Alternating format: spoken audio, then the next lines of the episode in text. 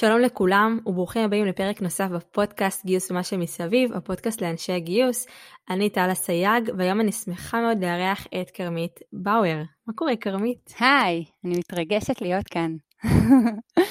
אז אה, היום אנחנו בעצם, אה, כרמית ואני הולכות לעסוק בפרק אה, שכל מטרתו זה לדבר על מתודולוגיות עבודה של sourcer, ובקו הדק הזה שבין sourcer למגייס, אנחנו נדבר על הבדלים בין התחומים, על מה נמדד הסורסר, כיצד מתפתח התחום מבחינת כלים, שיטות לאיתור, וגם קצת על הממשק מול מיתוג מעסיק.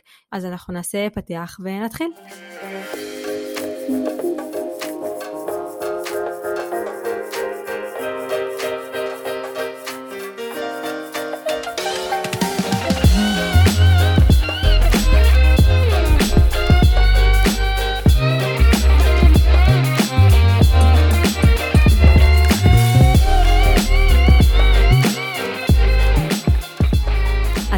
עם כרמית זה למעשה הפרק הרביעי שאני מקליטה סביב אה, תחום ה sourcing. הקלטתי ככה עם שיילי קסלר ודורון נוימן וקרן אזולאי והיום כרמית מתארחת אצלי בפודקאסט.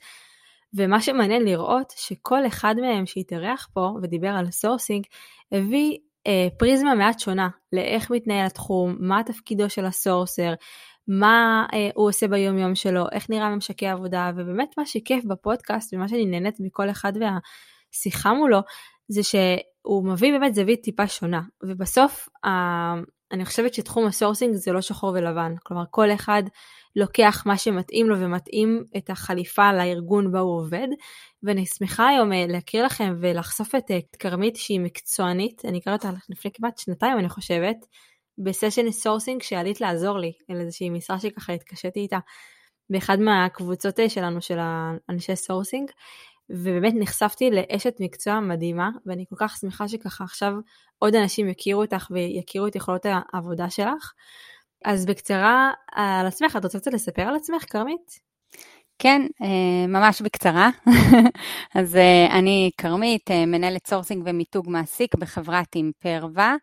חברת אימפרווה, אני אספר ככה קצת, חברת cyber security שמפתחת מוצרים לאיתור ומניעה של מתקפות סייבר ומגינה על מיליוני אנשים ברחבי העולם. יש לנו מוצרים בתחום ה-Cloud Security, Data Security, Application Security, DDoS ועוד. יש לנו בעצם 1,500 עובדים ברחבי העולם, המטה הראשי ממוקם בקליפורניה ויש עוד תשעה 16 משרדים נוספים. אה, המרכז הגדול ביותר של החברה בעצם מבחינת פיתוח נמצא כאן בישראל, הוא מונה 500 עובדים ויש לנו site ברחובות. ממש ליד הרכבת וגם בתל אביב. וזה באמת אה, סביבה טובה ללמוד בה כל יום אה, דברים חדשים, גם על התחום שלי ובכלל. אז ספרי קצת מה את עושה באימפריה, מה, מה, מה התפקיד שלך כולל היום? אה, אז אה, בעצם אה, מבחינת התפקיד, כשנכנסתי לאימפרווה, נכנסתי, קודם כל הגעתי עם 13 שנות ניסיון, בתחום, היום כבר יש לי 14 שנות ניסיון, צמחתי מעולם הגיוס, הישר לתחום ה sourcing, והאמת שאני לא יודעת אם זה התחום מצא אותי או אני מצאתי אותו, כי תחום הגיוס הוא באמת היה תחום שהייתי בו, אבל אף פעם לא הרגשתי במאה אחוז שזה אני, אני ככה מביאה איתי גם יכולות אה, בתחום המכירה והשיווק ועוד עולמות של אה, אנליטיקס וככה, אה, אני חושבת שזה תחום שבהחלט הרבה יותר מתאים לי היום לעסוק בו. ובעצם השוק שלנו כל הזמן משתנה ומתפתח והופך להיות באמת יותר ויותר שוק של התמחויות, אז אה, תחום ה sourcing הוא בעצם תחום שצמח מעולם הגיוס, כמו שהגיוס צמח בזמנו מתחום ה-HR, sourcing בעצם אה, מתמקד בשלבים הראשונים בתהליך הגיוס, שבו נוצר הקשר הראשוני עם המועמדים. ה sourcing אה, הוא התמחות בשלבי האיתור והמשיכה של המועמדים, אפילו עוד לפני שהמועמדים בכלל מכירים את החברה ויודעים שהם...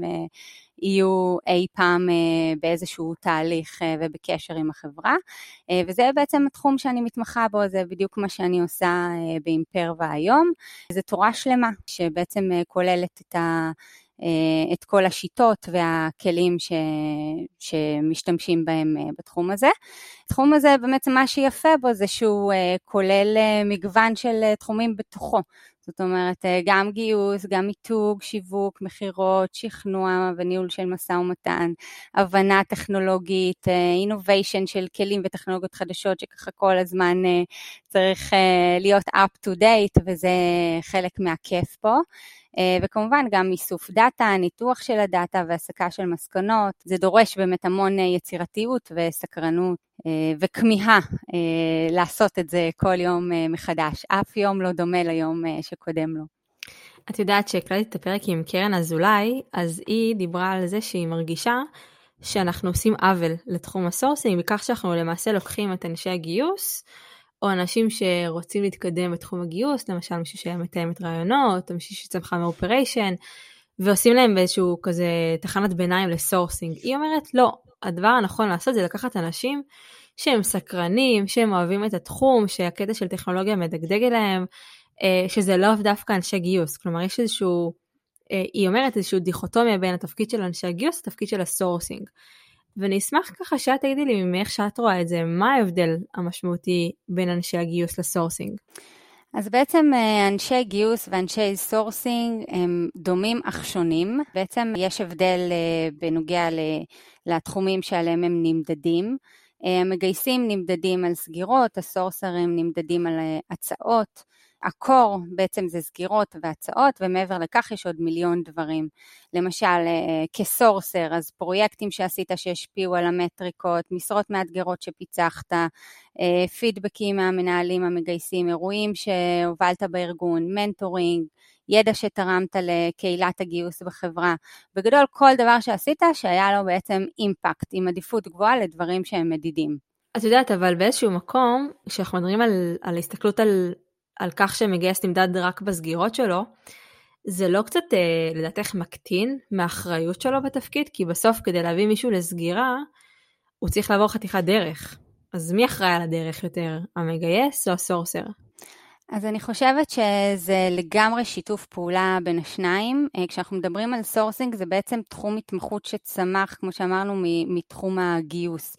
אז אה, בעצם תחום ה sourcing הוא מתמחה בשלבים הראשונים של הגיוס, ולכן זה לגמרי שיתוף פעולה, והגיוס זה בסך הכל אותם שלבים הבאים בתהליך הגיוס, אחרי שכבר יש לנו את ה lead, יש לנו את המועמד ואת הפרטים שלו ואת הרצון שלו uh, לשמוע ולהתעניין בהזדמנות, אז בעצם מתחיל תפקיד המגייס, שזה בעצם הת, התהליך האקטיבי של המועמד כבר בתוך הארגון, איך שהוא חווה כל הנושא של candidate experience כבר בתוך התהליך, הוא כבר מכיר את האנשים שמגייסים, את הצוותים, את המגייסת עצמה, וככה לאורך כל התהליך הוא כבר חווה את הארגון מבפנים. אה, כל השלב של ה sourcing זה איך שהוא חווה את הארגון, אבל מבחוץ. את יודעת, אני זוכרת שככה שעשיתי את הפרק עם דורון נוימן, אז הוא דיבר על כך שהוא כ sourcer משחרר את המועמד או המועמדת כשהוא, כשהוא מרגיש שהם מספיק בשלים לצלול פנימה ולתוך החברה ולעשות תהליך הרבה יותר משמעותי מבחינת התהליך ראיונות. אה, אז כזה באמת אה, להוביל את המועמדים יד ביד לתוך החדר ישיבות ולתוך התהליכים ולתוך נבחי הארגון.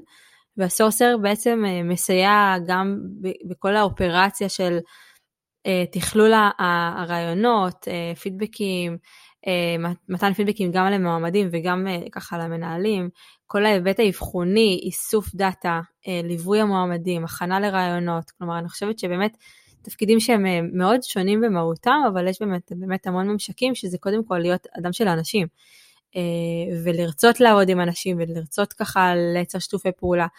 אז אני חושבת שבאמת זה תחומים מאוד שונים, ואני גם חושבת שהיום יש יותר הבנה והכרה שאפשר למצוא את האנשים האלה גם במקומות אחרים, כלומר לאו דווקא לקחת מישהו שהוא מגייס ולהגיד לו בוא תהפוך להיות sourcer. כלומר, כן אפשר לראות שהאופי של ה sourcer מביא איתו אנשים גם מתחומים שהם אה, מעט שונים. ואני אשמח ככה שתתייחסי ותגידי מה את חושבת, מאיפה עוד אפשר להביא אנשי sourcing היום לתוך צוותי הגיוס בארגונים. אז בעצם sourcer יכול להגיע מכל מיני אזורים, יכול להגיע מתחומים של דאטה, של גיוס, של סטטיסטיקה, כלכלה, מחקר, אבל באמת אה, יש מכנה משותף אה, בין כולם, היכולת והכמיהה להוציא דאטה מאנשים ולעסוק באמת בסופו של דבר בניתוח והסקת מסקנות לאורך התהליך. אה, מה שאני אוהבת בתחום ה sourcing זה שהוא כולל בתוכו מגוון של תחומים וצבעים, כמו זיקית, בעצם דיברנו מקודם גם על אה, גיוס ומיתוג, שיווק, מכירות, ובאמת אה, המון, אה, המון תחומים שנכנסים פה לתוך התפקיד, ובעצם כל מי שמגיע לתפקיד הזה, לא משנה מאיפה הוא מגיע, ברגע שהוא מתחבר לכל העולמות האלה, אז אני חושבת שהוא יכול להצליח בתפקיד וגם ליהנות ממנו. בסופו של דבר, מה שבאמת קריטי זה הנושא של חשיבה חיובית והיכולת לראות את הכן מעבר ללא. בעצם אנחנו חווים כסורסרים הרבה מאוד תשובות של לא, אני לא מחפש, אולי בהמשך. אז באמת, מעבר לכל זה, צריך לראות את הכן ולחכות לכן הזה בסבלנות יתרה. כסורסרית, בעצם כל מועמד שאני יוצרת איתו קשר הוא פוטנציאל מבחינתי לשווק את המשרה שלי לאנשים נוספים, כמו כדור שלג כזה. אה, בעצם אה, גם מועמדים שלא מעוניינים בהזדמנות, ובעצם אני משתמשת בהם במרכאות, זאת אומרת, אני נעזרת בהם, יותר נכון, אה, שימליצו לי על אנשים נוספים שיכולים להתאים, או מתייעצת איתם הרבה פעמים לגבי קבוצות שהם חברים בהם, פורומים שהם יכולים לעזור לי לפרסם. אני זוכרת, יש לי אפילו דוגמה, פעם באמת גייסתי למשרת סיסו באחת החברות הגדולות שעבדתי איתן, ב-ECI, אה, ואני זוכרת שבאמת אה, החיפוש היה אחרי פרופיל מאוד ספציפי, וככה המנהל המגייס הוא היה מנהל בכיר בחברה, ותיאר לי את התפקיד, וככה אמרתי, איפה אני מביאה את הבן אדם? אה, וזה היה לי תחום חדש, ופשוט צללתי לתוכו, ובמקביל ללמידה התיאורטית של התחום של הסיסו, פשוט התחלתי ליצור קשר עם אנשים מהתחום, וכל האנשים הראשונים בעצם שככה תקשרו איתי, אז פשוט הייתי שואלת אותם, איפה אני משיגה עוד אנשים כאלה, איפה אני יכולה ליצור איתם קשר? האם אתם יכולים לעזור לי? ניסחתי איזושהי הודעת וואטסאפ ויראלית כזאת, וביקשתי מהם להעביר בין החברים שלהם ובקבוצות הוואטסאפ שהם חברים בהם, והם כולם מאוד מאוד עזרו לי, ובזכותם איישתי את התפקיד. מדהים. אז כאילו מה שאת אומרת זה שבאמת אה, התפקיד הזה של הסורסר הוא באמת יכול להגיע ממלא מקומות, אבל מה שמשותף ב, ביכולת זה גם ככה להיות מאוד אה, פרואקטיבי, יצירתי, וקצת עם אה, אור של פיל, כי זה מאוד קשוח, בטח בשוק של היום לקבל הרבה הרבה לא. אז אם אני ככה מנסה לפרק טיפה יותר איך מקבלים יותר כנים, אז בסוף התפקיד הזה הוא מאוד מובנה, מאוד, אה, מאוד מתודולוגי. אז איזה מתודולוגיות בעצם את משתמשת בהן בתהליכי העבודה של סורסינג? בואי תשתפי קצת מבחינתך. טוב, אז קודם כל, סורסינג זה בעצם מסע. מהרגע שנפתחת משרה, בעצם אנחנו יוצאים לדרך עם מתודולוגיות שבעצם אה, ידועות מראש, אבל בחלק מהשלבים יש הרבה דברים יצירתיים שקורים וככה אה, ממציאים את עצמנו מחדש מסבב לסבב, גם מבחינת האסטרטגיות וגם מבחינת הכלים והמתודולוגיות שאנחנו משתמשים בהם. אה, אבל בגדול תהליך סורסינג מתחיל בדרך כלל במחקר פנימי ומחקר חיצוני. אה, מהרגע שאנחנו בעצם עורכים אה, פגישת kick-off עם המנהלים המגייסים, בפגישת ה kick-off בעצם נוכח גם המנהל המגייס, גם לפעמים עוד מישהו מהצוות או המנהל שלו או שלה. ו, אה, וגם המגייסת, וזאת בעצם פגישת היכרות של הצוות, של ההזדמנות, אה, ובפגישה כזאת בעצם אה, חשוב לי לדעת מי האנשים שנמצאים בצוות, מהם הממשקים לתפקיד עצמו שאנחנו מחפשים אליו, מהו המוצר שעובדים עליו, הטכנולוגיות, מה מייחד את הצוות בחברה ובכלל בעולם, מה ה-why שלהם, מה, מה שנקרא. אני בעצם אה, פועלת לפי המודל של סיימון סינק המוכר, שמדבר על כך שבכל ארגון קיימים שלושה מעגלים.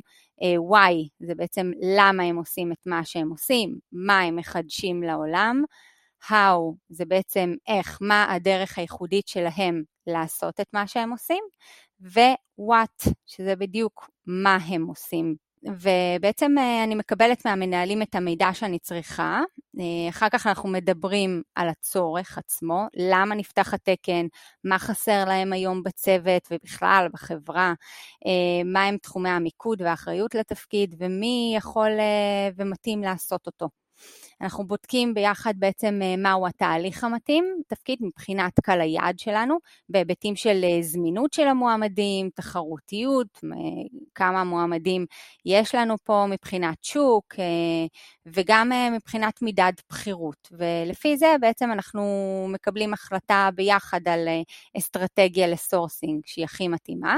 בדרך כלל אני מציעה אסטרטגיה לסורסינג שנראית לי הכי מתאימה, לפי המידע שקיבלתי. עד עכשיו, והכל נעשה כמובן תוך כדי התייעצות ובשיתוף פעולה, אז אה, אני בודקת בעצם האם זה מתאים למנהל המגייס או שהוא ירצה לשנות, אה, ואנחנו מחליטים ביחד ומייצרים מתווה שהוא אה, מתאים גם לקהל היעד וגם אה, מבחינת נוחות למנהל המגייס.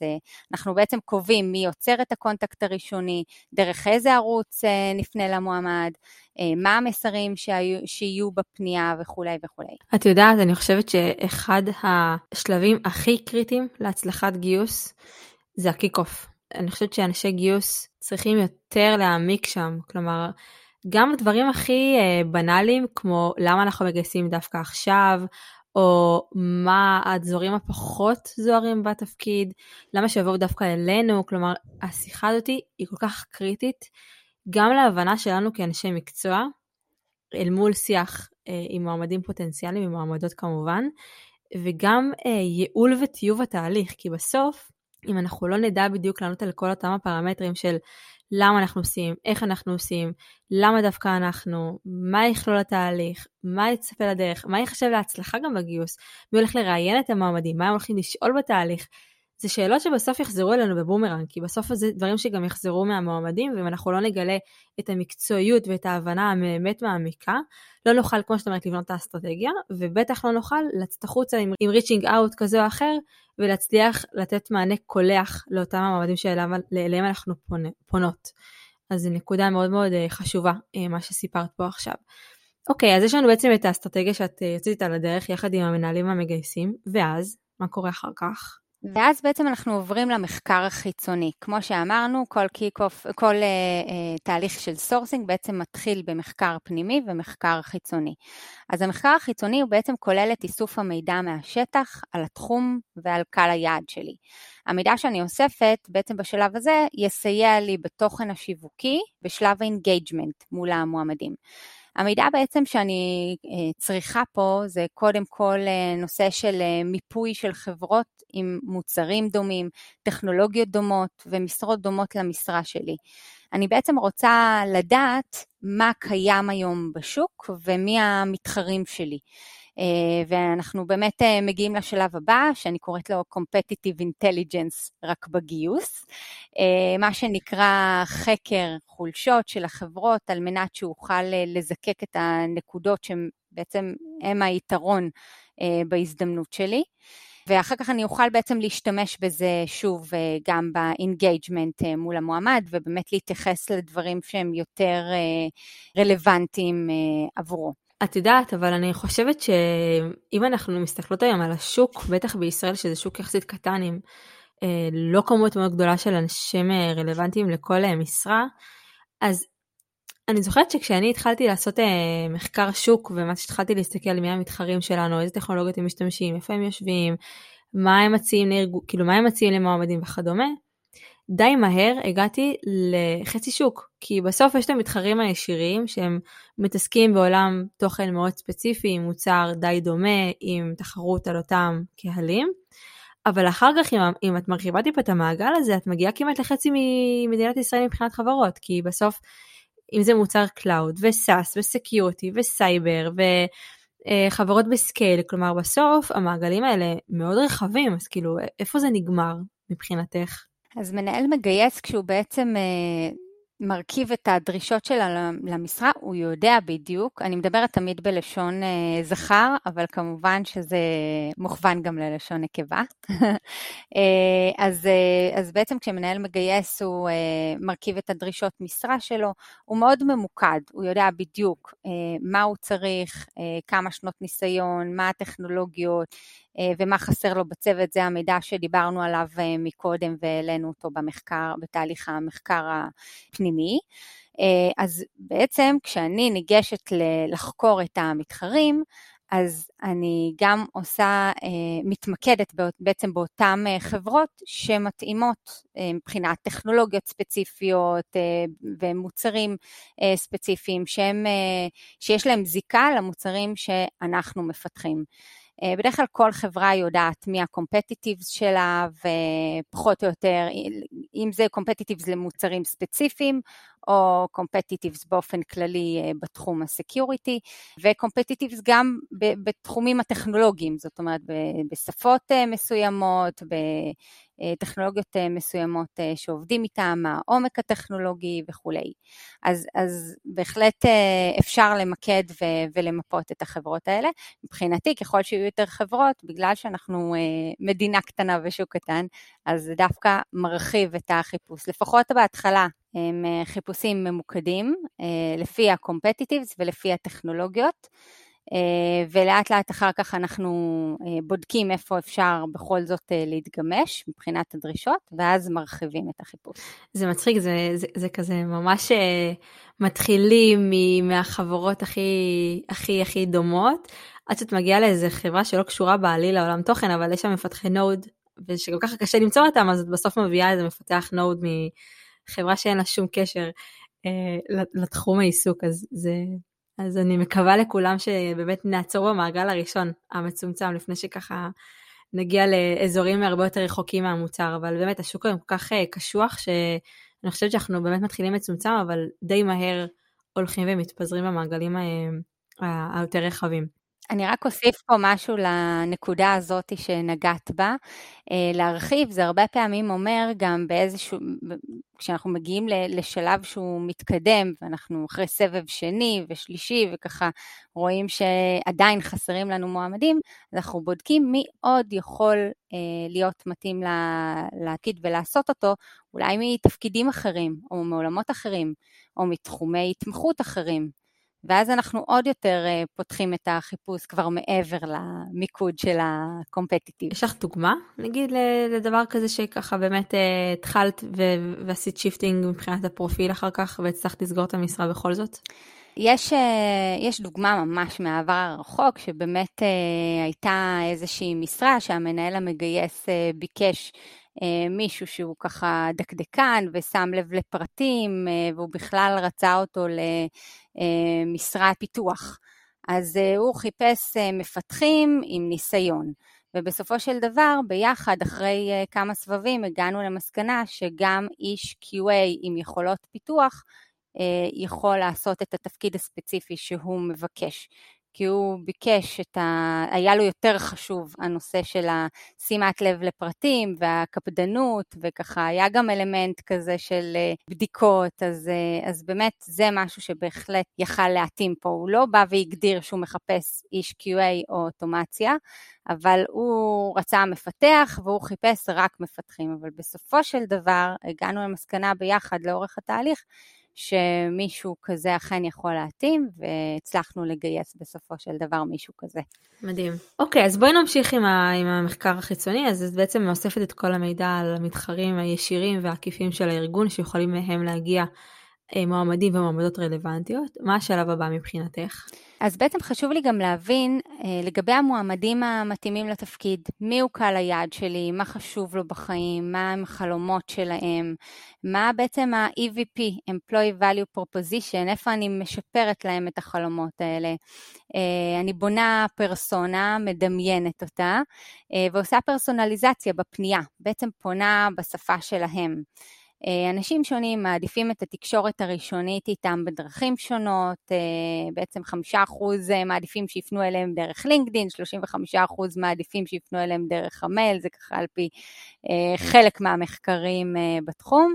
באמת כל המידע הזה בסופו של דבר עוזר לי להגיע לשלב הבא, שהוא בעצם שלב ה engagement. את יודעת, אני חייבת רק להגיד, מי שלא הקשיב לפרק על storytelling, אז זה בדיוק על זה, על איך אנחנו מזקקות את החלומות של, של המועמדים שלנו, ואיך אנחנו בעצם אה, בצורה יפה ומעניינת ומסקרנת מוכרות אותו EVP.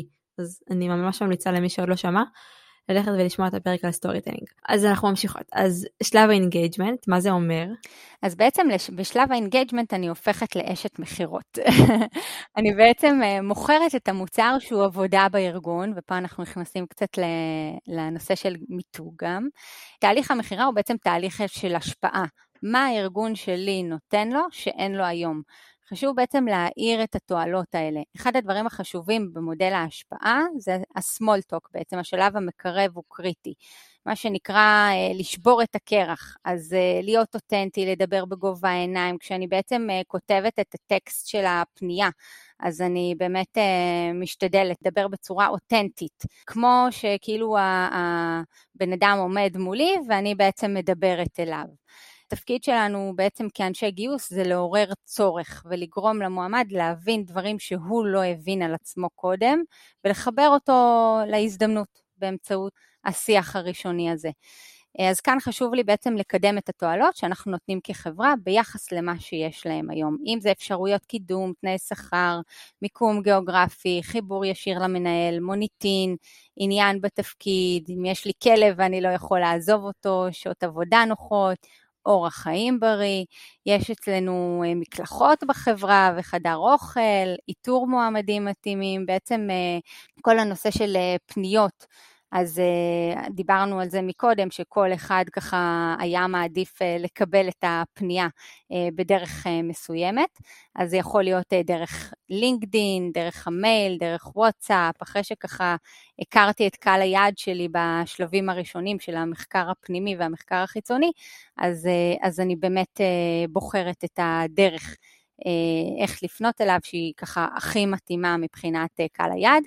אה, ואיך אני יודעת את זה? אני פשוט שואלת את האנשים בצוות שהם בדרך כלל אה, הדמות שאותה אנחנו מחפשים לצוות, אז אני שואלת אנשים כאלה בתוך הארגון שלי, איך הם היו הכי רוצים שאני אפנה אליהם.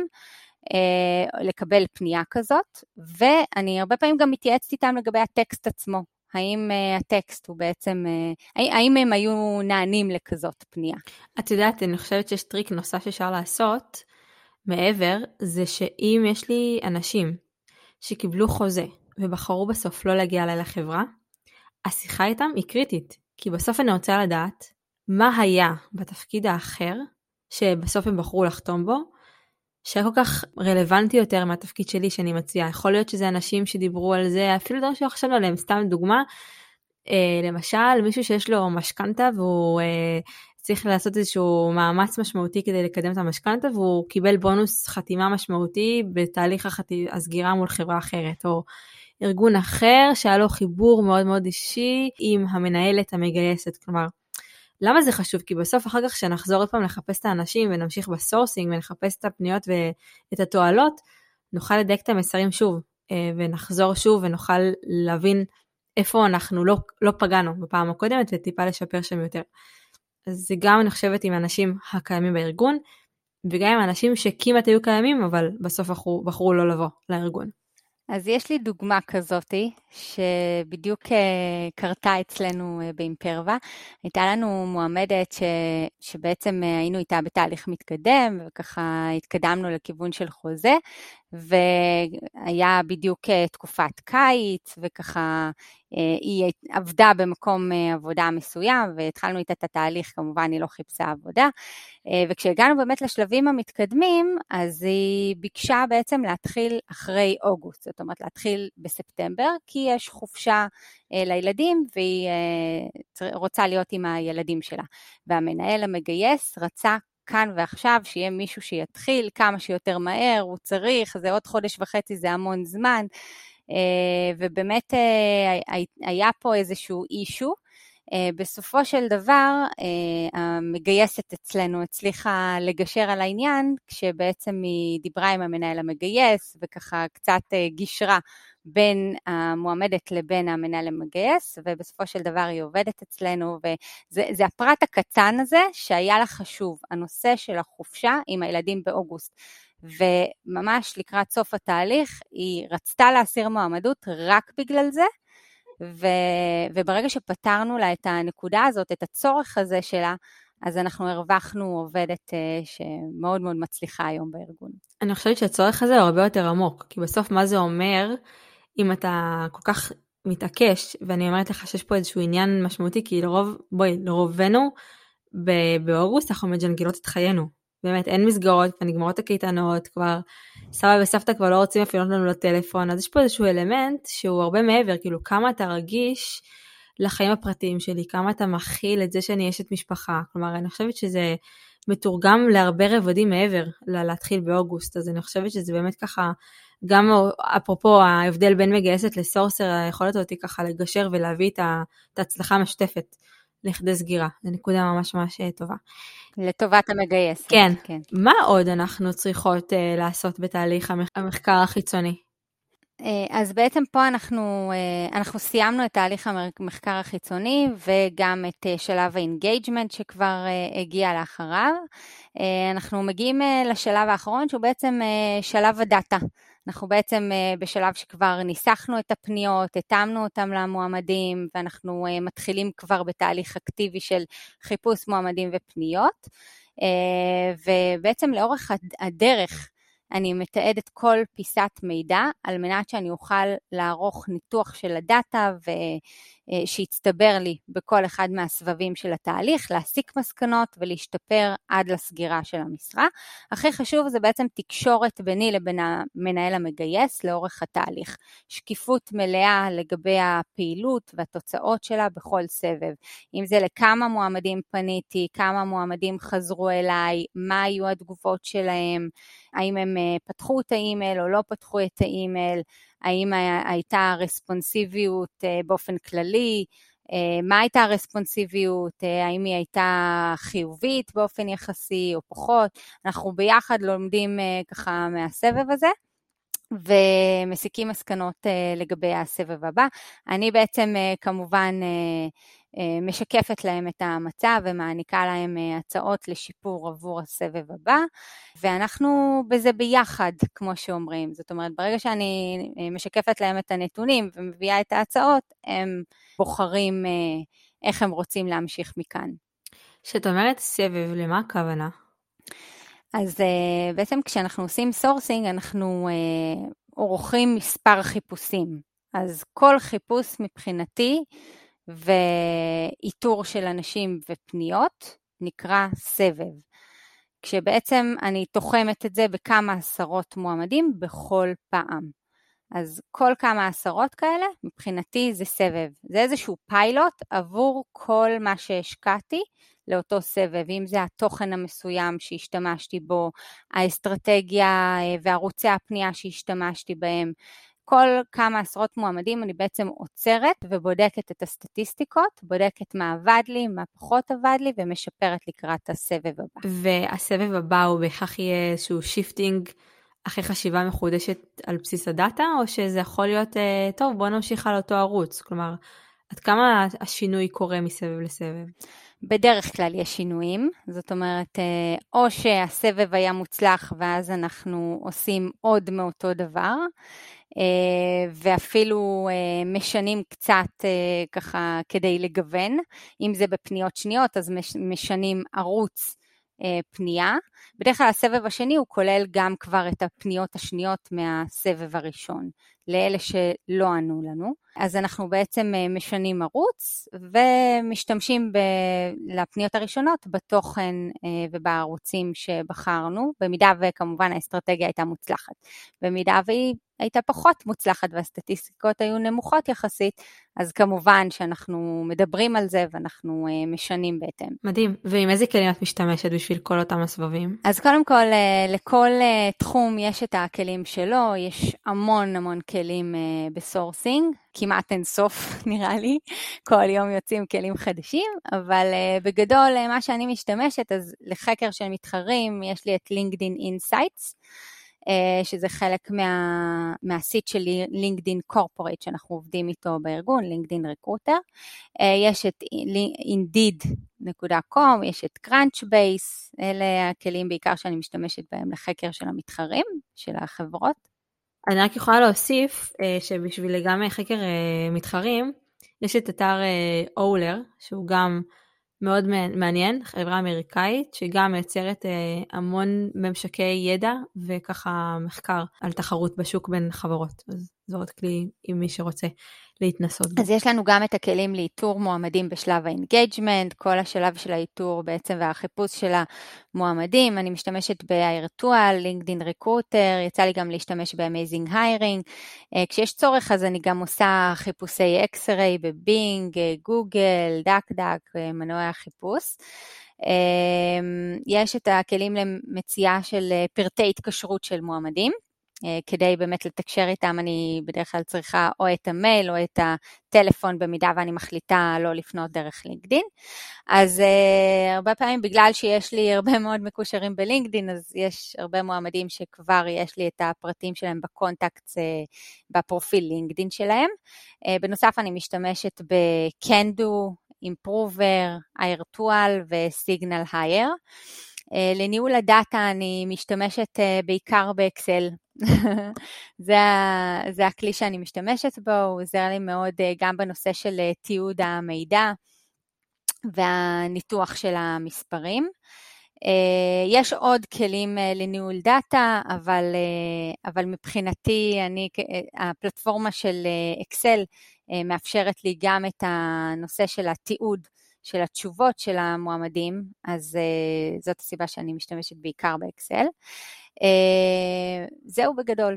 מעניין, אבל את יכולה להגיד לעשות את כל התיעוד של המידע הזה גם בתוך מערכת הגיוס? אז אה, זה עניין שהוא קצת יותר מורכב. אני חושבת שאין באמת היום כלי סורסינג אה, לניהול יעיל באמת, של כל ההיבטים וכל התהליך וכל המסע הזה אה, של הסורסינג. אין משהו שהוא ב-100% אידיאלי. Hiretual הוא אה, הוא בהחלט אה, פלטפורמה שהיא הכי קרובה. לכל הנושא של engagement וקצת ניהול ה data, יש פה את השילוב. גם AmazingHiring, יש להם את. קצת מהשילוב, אבל Hiretual יותר אה, חזקים. כן, יש גם את ה-CRM של ה Greenhouse, שהוא גם, שם אפשר לנהל קצת את ה data על ה prospecting, אבל כן, אני מסכימה איתך שבאמת אה, דווקא הכלים שציינתי הם הכי רלוונטיים, ובאקסל, כאילו, איך את משתמשת באקסל? כלומר, איך את בונה את, ה, את ה data באקסל?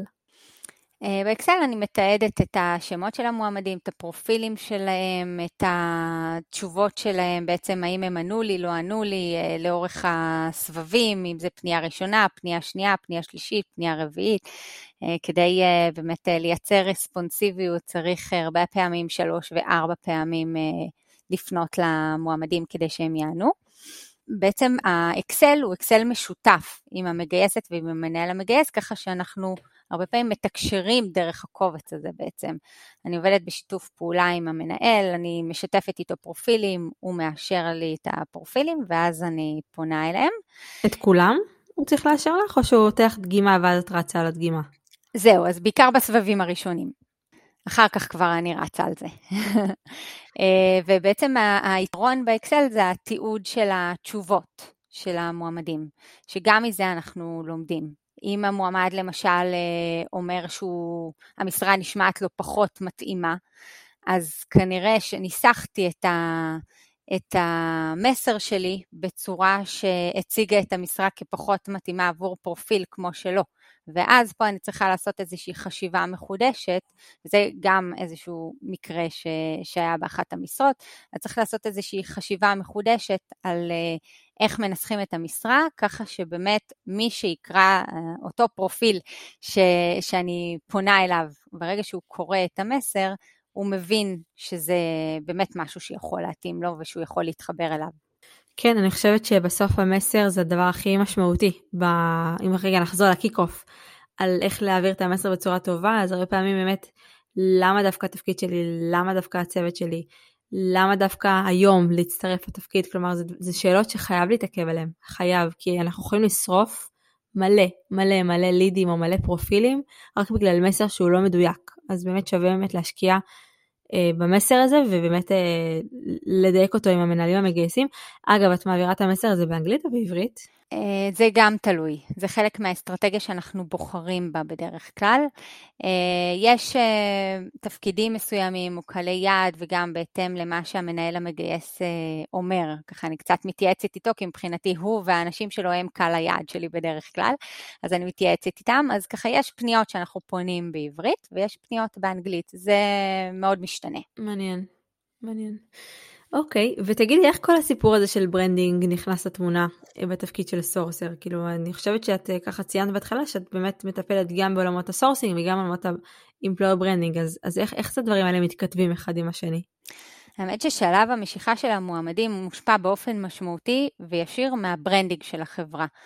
אה, האם המועמד נפגש בעבר עם המותג שלנו, עד כמה הוא מכיר את החברה, מה הדעה שיש לו על החברה שלנו, ככל שהמותג חזק יותר, זה יעזור לי למשוך את המועמדים בתהליך הסורסינג, במיוחד כשרובם בכלל לא אקטיביים. כן, אבל נגיד את עכשיו מדברת עם מועמדים, ואת מבינה גם מה data שהרבה אנשים לא מכירים את החברה, אז, אז מה, את מציפה את זה ללמעלה ואומרת, אוקיי, בוא נעשה איזושהי פעולת יחסי ציבור, או כלומר, מה את עושה הלאה עם המידע הזה? זה בדיוק ככה, ופה זה באמת מתקשר לתפקיד שלי ב Imperva, כי כשהתחלתי את התפקיד, הגעתי לפרויקט גדול מאוד, עם תאריכי יעד ועשרות משרות פתוחות שצריך לאייש תוך זמן קצר, אז המיקוד שלי היה בעיקר sourcing. אה, ותוך כדי, אה, ככה הבנתי לפי התגובות של המועמדים, שיש פה איזושהי עבודה שצריך לעשות כדי שיכירו את החברה, כדי להפיץ את הבשורה, כדי שבאמת יכירו איזה אנשים מדהימים יש אצלנו בחברה, אנשים מוכשרים, חזקים, צנועים, אנשים שכיף לעבוד איתם. אה, ובאמת אה, חשוב לי ש, שיכירו שם בחוץ ויראו מה אנחנו עושים, ואז ירגישו ו, ויראו ש, שכדאי וכיף לעבוד פה. אז זה בהחלט uh, מתכתב אה, באופן ישיר עם המיתוג של החברה. אה, כחלק מפעילות ה branding, ספציפית בתפקיד שלי, אז באמת אה, אני מתעסקת המון ב, גם בפעילויות אה, branding נוספות, מתוך המקום הזה של להפיץ את הבשורה ו, אה, ובאמת אה, שכמה שיותר אה, מועמדים ואנשים אה, יכירו אותנו. אה, אם זה השתתפות אה, בכנסים ומיטאפים ופוסטים, אה, נוכחות ב social, אני בקשר ישיר עם צוות ה communication של החברה שלנו בארצות הברית, ובאמת אנחנו מייצרים מסרים בכל מיני נקודות גם בתוך החברה וגם מחוץ לחברה, ובסופו של דבר ה brand הוא תמיד מתחיל מבפנים. אז נוצר אה, מצב שבו באמת אה, אה, יש לי נגיעות בתפקיד גם ל branding הפנימי של החברה, על מנת לייצר גם באז שם בחוץ. אז אני מלווה מנהלים, אם זה בכתיבה של פוסטים ונוכחות ברשת, אם זה באמת בשדרוג הפרופיל לינקדאין שלהם, באמת כל הנושא של הדרכה וליווי ו mentoring לנוכחות ב social עבור ה... העובדים בחברה. מדהים, איזה תפקיד מלא ורחב יש לך, זה כיף. כן, כן, זה, זה מה שאני אוהבת בתפקיד שלי, שהוא באמת uh, מגוון וחולש על אה, הרבה עולמות שמאוד מאוד מעניינים אותי. מדהים, אז אם אני ככה שנייה מסכמת את מה שככה דיברנו עד עכשיו, אז בעצם דיברנו על מה זה בכלל sourcing, מה ההבדל בין ה sourcer למגייס, אילו מתודולוגיות עבודה יש, מה זה כולל מחקר חיצוני, מחקר פנימי, עבודה מול מנהלים. אה, כל תהליך אה, האיסוף דאטה והניתוח של הדאטה לקראת סבבים חדשים. דיברנו על branding בהקשר של עבודה עם, אה, עם תפקיד ה sourcing. איך את חושבת שהתפקיד הזה ילך ויתפתח בשנים הקרובות? אני חושבת שהתפקיד הזה הוא באמת הולך ונהיה יותר ויותר ממוקד מבחינת התמחות והוא מושך חזק מאוד לעולם ה branding ולכן אנחנו רואים אה, הרבה פעמים אה, אנשי sourcing מתעסקים גם ב branding ואפילו מתפתחים לתפקידים כאלה של אה, מיתוג, מיתוג מעסיק בגיוס. אז אני חושבת שזה הולך לשם. מהמם, איזה כיף, וואי, את, אני חושבת שהמתודולוגיות עבודה זה נקודה באמת מאוד מאוד משמעותית. אה, להצלחה של התפקיד. אני חושבת שככה באמת אה, חשפת היבטים מאוד משמעותיים מחיי היום-יום, איך נראה היום-יום שלך, מה את עושה, אה, כמה מתודולוגי זה צריך להיות, אז אני חושבת שככה באמת נתת פה ערך משמעותי. אני רוצה להודות לך שהצטרפת. ושלקחת חלק בפודקאסט שלי וסיפרת טיפה יותר על העולמות תוכן של sourcing מה, מהזווית שאת רואה אותה במרוצות השנים שלך בתחום ה sourcing והגיוס בישראל. אז תודה רבה שהיית פה ואני מקווה שככה גם את נהנית להיות איתי פה. אה, וזהו, אנחנו, מי שעוד לא הצטרף, אני מזמינה אתכם להצטרף לקבוצת הפייסבוק של הפודקאסט, גיוס ומה שמסביב, מקף הקבוצה, וגם לתת דירוג לפודקאסט בצ'אנלים השונים. ותודה רבה, כרמית, שהיית פה איתי היום. תודה רבה, נהניתי מאוד.